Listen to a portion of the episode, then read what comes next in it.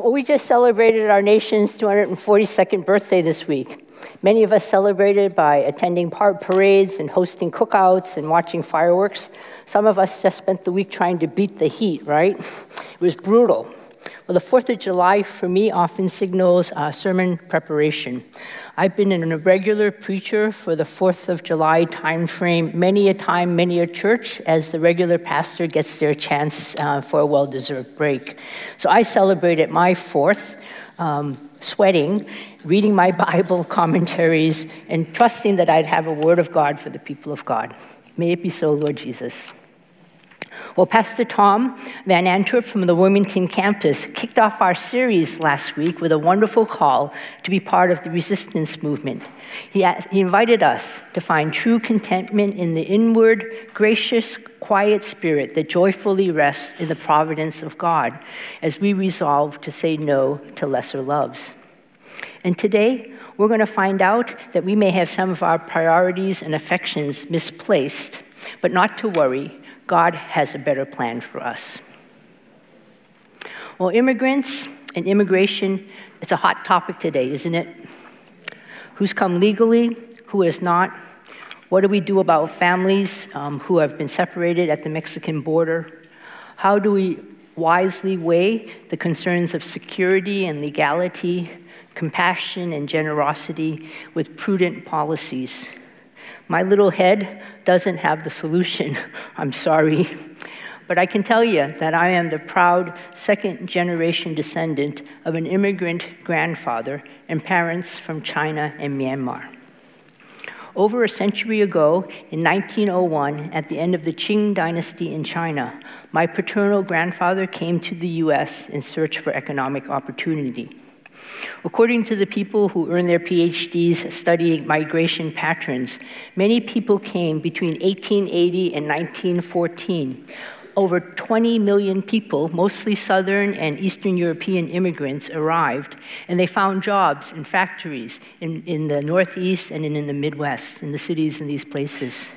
And I suspect several of you can probably trace your family backgrounds, immigration history, to this pre World War I time frame. Well, my grandpa, he arrived first in Portland, Maine, not a hot destination for Chinese Americans even back then. he made his way to Boston, though, and he was one of the first settlers in Boston's Chinatown.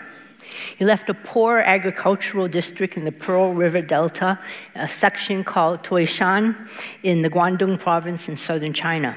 He came to find a way to support his family. Industriali- industrializing America needed workers, and my grandpa had a strong back and a willing heart. So, what did he end up doing for work? One of the things he ended up doing was something that needed not much capital and not much English. So, he started a hand laundry. Where? 37 Bowdoin Street on Beacon Hill, not far from Boston City Hall and Government Center.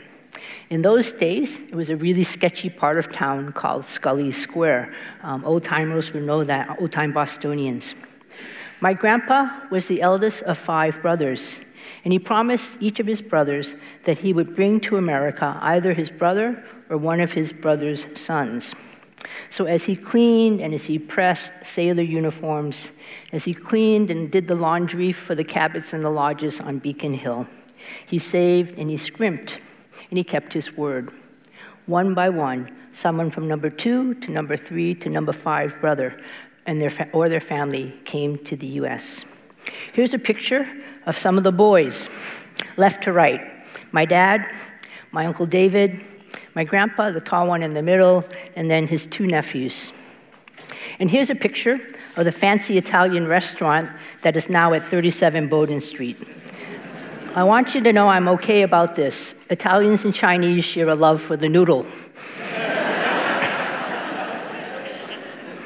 so, unless you and I are of pure Native American heritage, everyone in the United States is of immigrant, descent. We or our descendants before us have come for many reasons, which include reunification of our families, better employment or educational opportunities, better health care. Some of us have come fleeing conflict, violence, or persecution based on race, religion, or nationality. Many have come searching, dreaming, hoping for a better way of life than that was which would be available in their prior country of residence. Well, I think my family members came to the US in search of security, believing in the American dream that their hard work and sacrifices would provide educational opportunities that would lead to a better future for the next generation. Early Chinese settlers referred to America by this name, Jinshan, which means gold mountain, gold mountain. In China, our family was materially poor. They were barely making it farmers. In fact, my cousins back in the village today still sell vegetables in the nearby big city. My mother only had fifth grade education in China. My dad finished technical secondary school here in Boston. And my siblings and I are the first generation um, to have college and ed- university educations. So, yes, the Yeps are poster family for the Horatio Alger rags to riches story.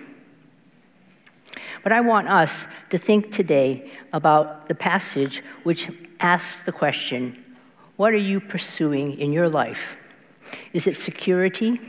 The kind of security and opportunity money, hard work, and connections can buy? What are you dreaming for? The rags to riches American dream? The chase of epic vacations that you can post on Instagram and get many followers to join you? Are you going after faster, brighter, newer, latest, greatest, and best?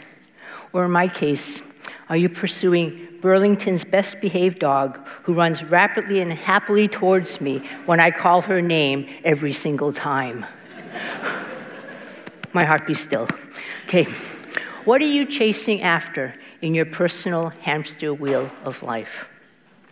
Follow along with me as I read from Matthew's Gospel, chapter 6, verses 19 to 24. Don't store up treasures here on earth where moths eat them and rust destroys them, and where thieves break in and steal. Store your treasures in heaven where moths and rust cannot destroy, and thieves do not break in and steal. Wherever your treasure is, there the desires of your heart also will be. Your eye is like a lamp that provides light for your body. When your eye is healthy, your whole body is filled with light. But when your eye is unhealthy, your whole body is filled with darkness. And if the light you think you have is actually darkness, how deep that darkness is. No one can serve two masters, for you will hate one and love the other. You will be devoted to one and despise the other. You cannot serve God and be enslaved to money. Brothers and sisters, this is the word of God. Thanks be to, to God. This story occurs in Jesus' Sermon on the Mount, where he helps his disciples understand how life in God's kingdom ought to be. It's hard hitting, it speaks to our, well, if I'm more honest, it speaks to my materialism, my consumerism, and my love of things. What do you and I really value? What do you and I really care for and worry about? Well, today's scripture, Matthew 6, 19 to 34, addresses what we value, and it presents four sets of contrasting alternatives two treasures on earth and in heaven, two bodily conditions, light and darkness, two masters, God and mammon, and two preoccupations, our bodies and God's kingdom. I want us to take a look first at the first three two treasures, two bodily connections, and two masters. And Jesus doesn't mince words. Verses 19 to 24 are all about money. You're probably feeling squirmy right now, and you should, because our Lord pulls no punches. In the first comparison, Jesus is unambiguous. Treasure on earth decays, it rusts, it can be stolen, and it doesn't last. What Jesus values, he deposits in the bank of heaven. But you're thinking, I can see the bubbles out of your head. You're thinking, we've got to eat. I've got to provide for my family and myself, right? Surely Jesus is not opposed to meeting some of our basic obligations of life, right? What is Jesus prohibiting us to do when he tells us not to hoard treasure on earth? Well, British Bible scholar John Stott suggests that there's no ban on possessions themselves. Scripture doesn't ban private property. And he says saving for a rainy day is not forbidden to Christians. The, the Bible praises the ant for storing food for winter and says that the believer who makes no provision for his family is worse than an unbeliever. And thirdly, we're to enjoy the things the Creator has given us richly to enjoy. So, what is Jesus saying? What's the kind of treasure that he does approve of and thinks is best for us? It seems that Jesus is speaking against the selfish accumulation of goods and extravagant and luxurious living. He's against us choosing to live in prestigious, comfortable, extravagant bubbles where we isolate ourselves from the world's pains, hurts, and needs. Money can buy us isolation and can buy us a rarefied view of the world. And it's a foolish fantasy that we may have that says a person's life consists of the abundance of possessions. The real snare is not making sensible provisions about our futures, but it's being covetous. It's being people who hoard and want more. It's that extreme attachment to things that's our spiritual peril. So this goes both ways. We can have an extreme attachment to things when we are materially poor. I think of students, you know, in those days when you have very little, you think, oh, this is not my issue. I don't have a lot of stuff. But you know, when we're materially poor, we can think, if I only had this or that, my life would be entirely better. And we can have an extreme attachment to things when we are materially better off like pursuing extreme financial security for our families or for our own retirement, or getting into the best college or grad program, or having the most awesome romantic relationship worthy of being viewed on The Bachelor, or the most lit wardrobe, or driving the latest and best environmentally friendly, technologically advanced vehicle on our clogged roads here in Boston. Who or what captures the affections of your heart? Friends, when we put our trust in our things or our achievements, when we're preoccupied with storing treasure on earth, then we really live as if God doesn't matter. In his economy, materialistic consumerism actually produces insecurity, not security. We're always asking, is what I have enough? Is it going to be enough? Well, knowing our humanity so very well, Jesus knows our hearts follow what we treasure. And in the biblical worldview, our hearts are the center of our personality and includes our minds, our emotions, and our will. Our heart controls our direction and our values. We are actually in love with what we think will lead to our highest good. So Jesus invites us to value what God values, not what our culture around us values and tells us is important. NPR commentator Aaron Freeman says, our consumer culture makes us constantly aware of what we don't have. Consumer culture wants to create insatiability and deifies dissatisfaction. One commentator wrote Possessions are like light beer. It may taste great, but it's less filling. Unchecked consumerism and materialism are some of the things that make the hamster wheel go round.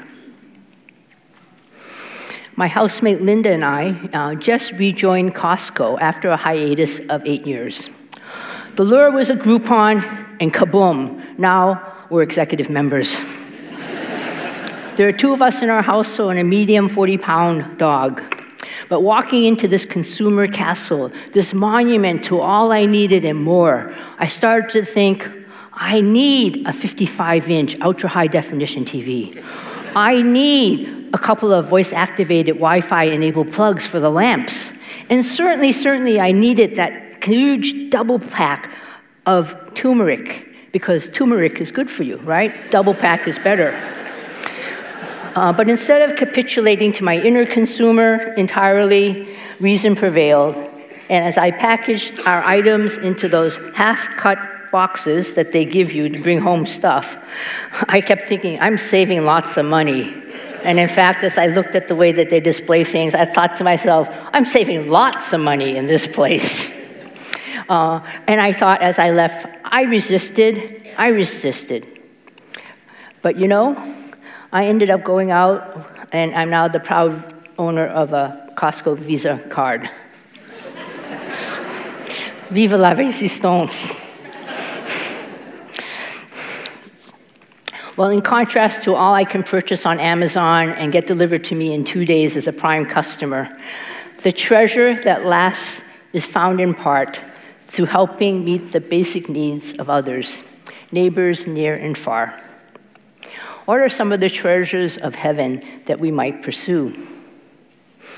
Doing righteous deeds, suffering for Christ's sake, forgiving those who are really hard for us to forgive, using our material wealth wisely and generously, sharing with others, giving to the poor, growing ourselves in Christ like character, increasing in faith and hope, introducing others to our Savior Jesus. Jesus is saying, These are the kind of treasures that will last through eternity. They are worth giving ourselves to. Our Grace Chapel partner, Pastor Vitali from Jesus Savior Church in Moldova, recently wrote about the baptism of several deaf folks in his congregation. All are from non-Christian Christian, all are from non-Christian homes, and several of their parents were opposed to their baptism.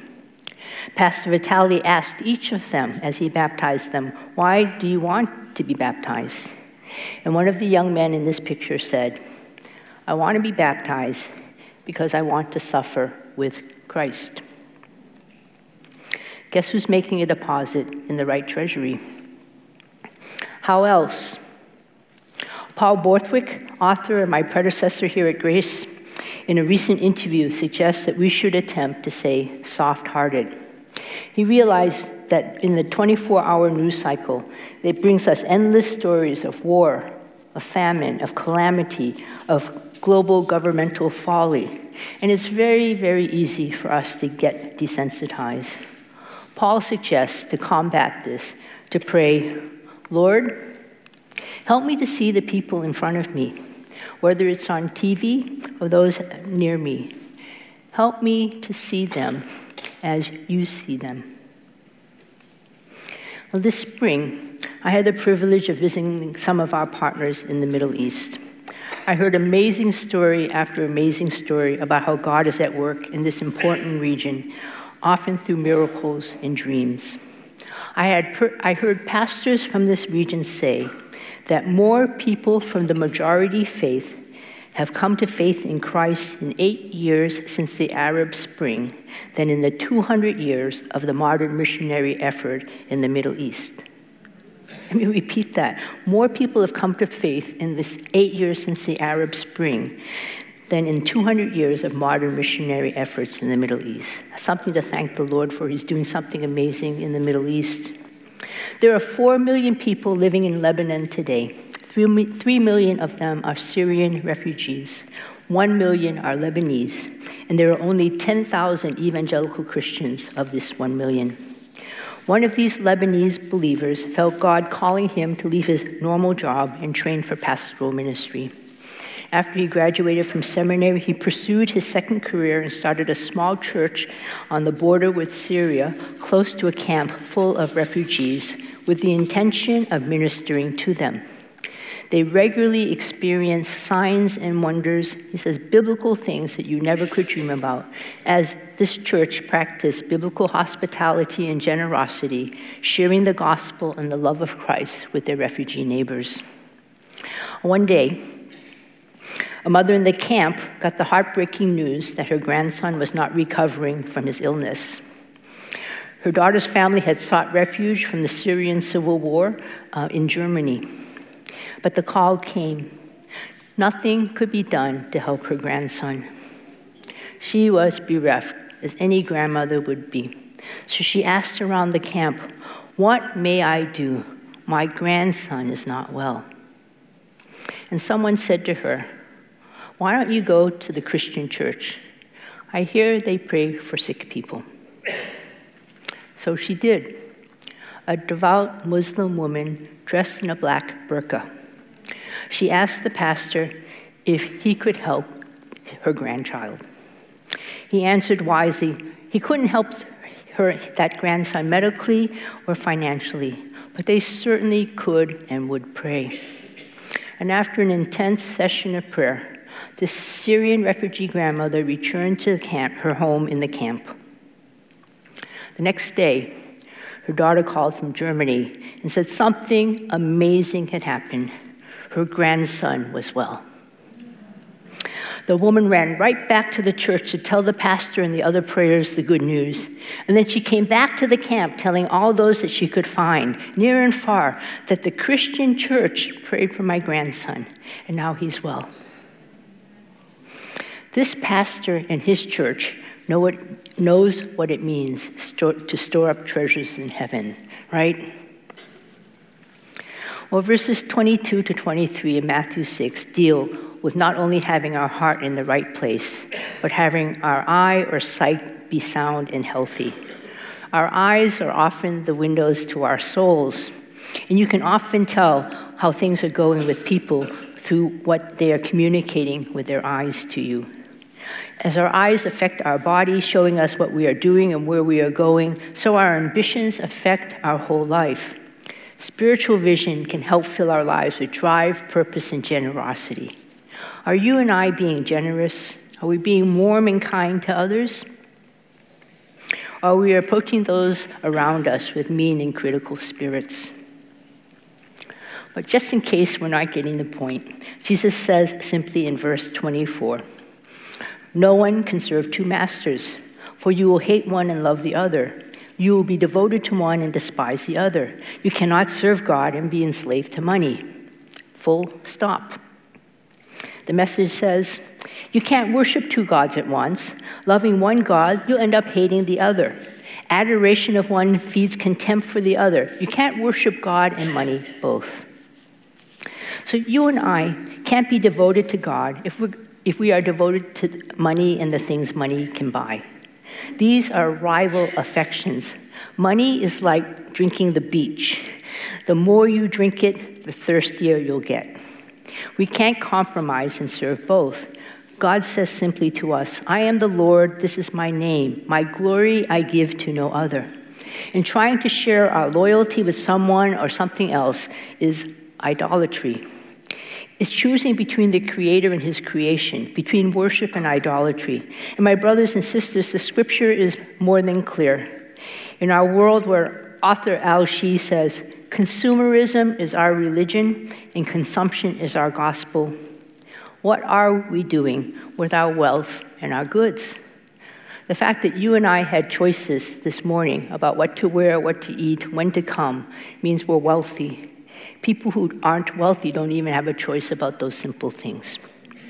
Is our wealth for ourselves? Are we sharing and looking out for the needs of others? Mammon is often translated money, and mammon has a Hebrew root meaning entrust.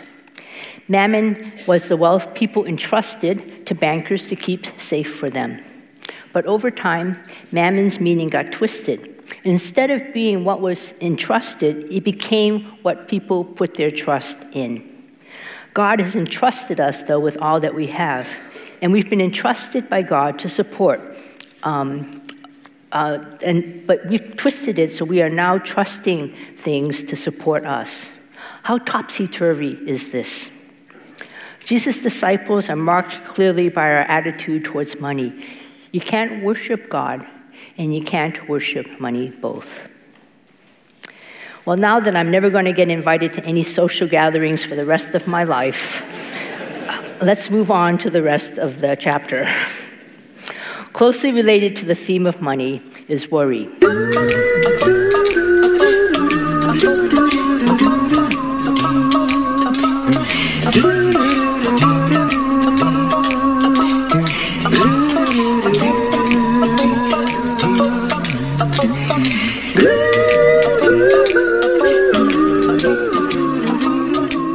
I can tell some of you don't recognize this iconic tune, but it's by Bobby McFerrin, and it's a song from the late 80s. I know before some of you were born. Um, its song is Don't Worry, Be Happy. But it's harder than it sounds, right? To not worry. Matthew 6, 19 to 24, Jesus calls us to think. And here are the alternatives. We should weigh them carefully. What kind of treasure do you want to invest in? Corruptible or incorruptible? What do you want to fill your eyes with? Light or darkness? And what master do you want to serve? God or money? Well, if you choose heavenly treasure, light, and God, Bing, bing, bing, bing, bing. Right answer. Jesus says, says in verses 25 to 34 Don't be anxious about your own security, but instead be concerned about God's rule and his righteousness. Well, are you up to doing a little something different uh, this morning as we read this next portion of Scripture? Yeah? Let's go in a time machine, pretend we're going back to the ancient monastic church somewhere where we are divided half and half along this way. This half and this half. And if we were in a real monastic kind of situation, the brothers or the sisters, the cloister sisters, would be facing each other, and the altar and the cross would be behind us and they read to one another. It's called antiphonally, back and forth. So one group reads, the other listens, the other group reads, and the side listens. So we're going to read this next portion of scripture that way, okay? So this is the first group. I know we can do a Grace Chapel. I know you can. And those of you in other campuses, you're not out of it either. You got to divide up half and half. The first group will read the first paragraph. The second group will read the next paragraph, and then we're going to read the bottom, par- the last paragraphs together. Okay, just follow me. We got it. Right. So, and when, when you're hearing the scripture read to you, listen to what it's saying and let it penetrate your hearts. Okay, this side. Let's read together. To worry about everyday life. Whether you have enough food and drink or enough clothes to wear. Isn't life more than food and your body more than clothing? Look at the birds. They don't plant or harvest or store food in barns, for your heavenly Father feeds them. And aren't you far more valuable to Him than they are? Can all your worries add a single moment to your life? And why worry about your clothing? Look at the lilies of the field and how they grow. They don't work or make their clothing. Yet Solomon in all his glory was not dressed as beautifully as they are. And if God cares so wonderfully for wildflowers that are here today and thrown into the fire tomorrow, he will certainly care for you. Why do you have so little faith? Together. So don't worry about these things, saying, What we will eat, what will we drink, what will we wear? These things dominate the thoughts of unbelievers, but your heavenly Father already knows your needs. Seek the kingdom of God above all else and live righteously, and He will give you everything you need. So don't worry about tomorrow, for tomorrow will bring its own worries. Today's trouble is enough for today. Thank you. Three times we're admonished not to worry about food, drink, and clothing. God is powerful. He will provide for our needs. And how do we know this? He says, Look at the birds and the flowers. God cares for them. And Jesus uses the argument of how much more. If God cares for the birds and flowers, how much more will He care for us, His beloved children? Okay, you're saying, I get it. Yeah, yeah, yeah. I know that God cares for birds and flowers. Yeah, I know the word God, God created masterfully sustains life, flora, fauna, top predators, etc. Yeah, for sure. I know in my mind's eye that worrying can't lengthen the number of hours in the day or add to my height. I stopped in fifth grade. And yes, God does a masterful job clothing His creation. That's why we go on vacations into nature to appreciate and be restored by the beauty God has created. But come on, you're saying, to not worry at all, that's not natural, right? Well, if you're at all like me, when you see a sign in a museum that says, don't touch, you may look around, see if there's a guard nearby, and if the coast is clear, and if the item is compelling enough, you might sneak a touch.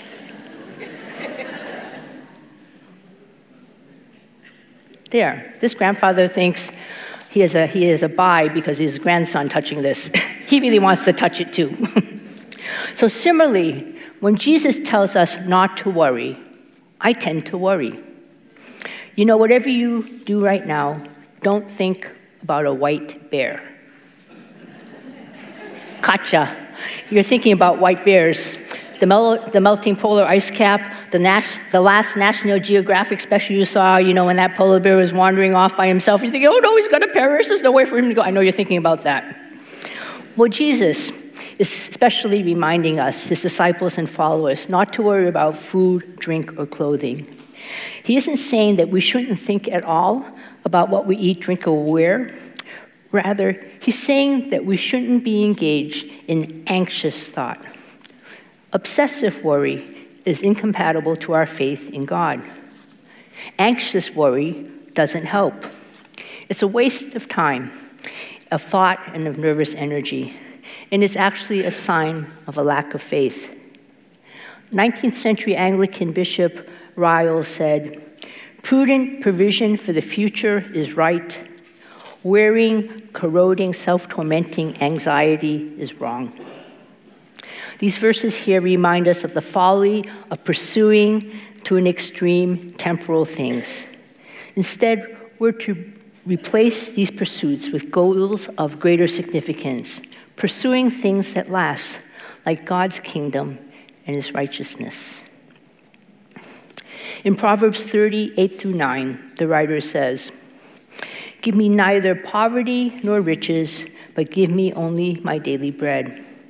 Otherwise, I may have too much and disown you and say, Who is the Lord? Or I may become poor and steal and so dishonor the name of my God. Give me neither poverty nor riches, but give me only my daily bread. My immigrant family came to the gold mountain of America searching for economic opportunity and, and security. That was their hamster wheel that they came to jump on. And along the way, thanks to European American Christians who crossed cultural barriers to share the gospel with Chinese immigrants living in Boston, my parents and my grandfather found Jesus.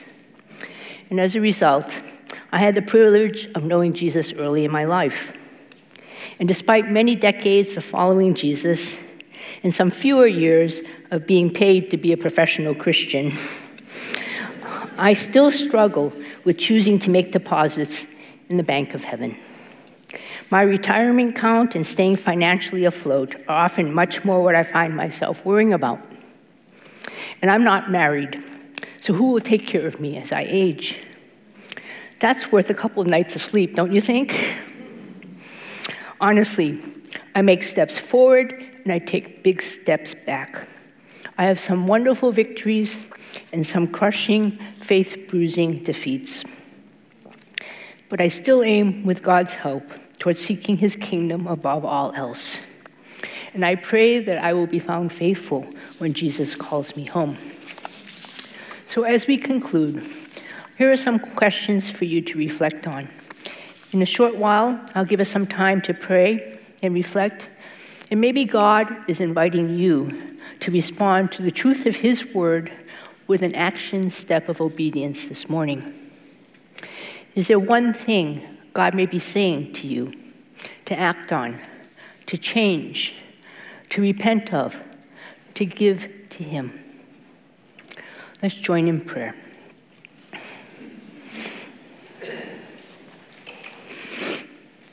Where friends are your treasures?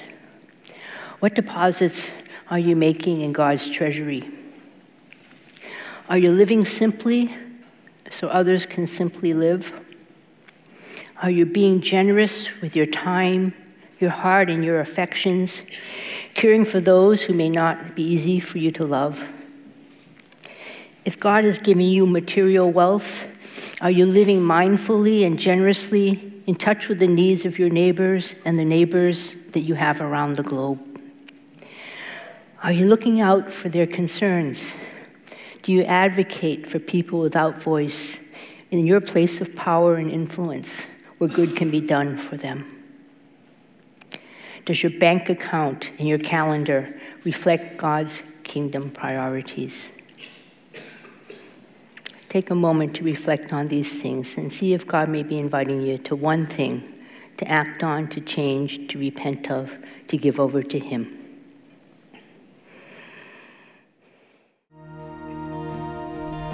Or perhaps God is stirring something in your heart and you feel like you're not done with business yet. The prayer chapel is always open for you to come, and people will be there happy to pray with you, or you can find some quiet space for yourself. So I want you to join with me as we read the benediction together. Um, read the, the words in yellow, I'll read the parts that are not highlighted. For your goodness and generosity in giving us all we need, help us to praise you, O God. In every circumstance of life, in good times and in bad, help us to praise you, O God.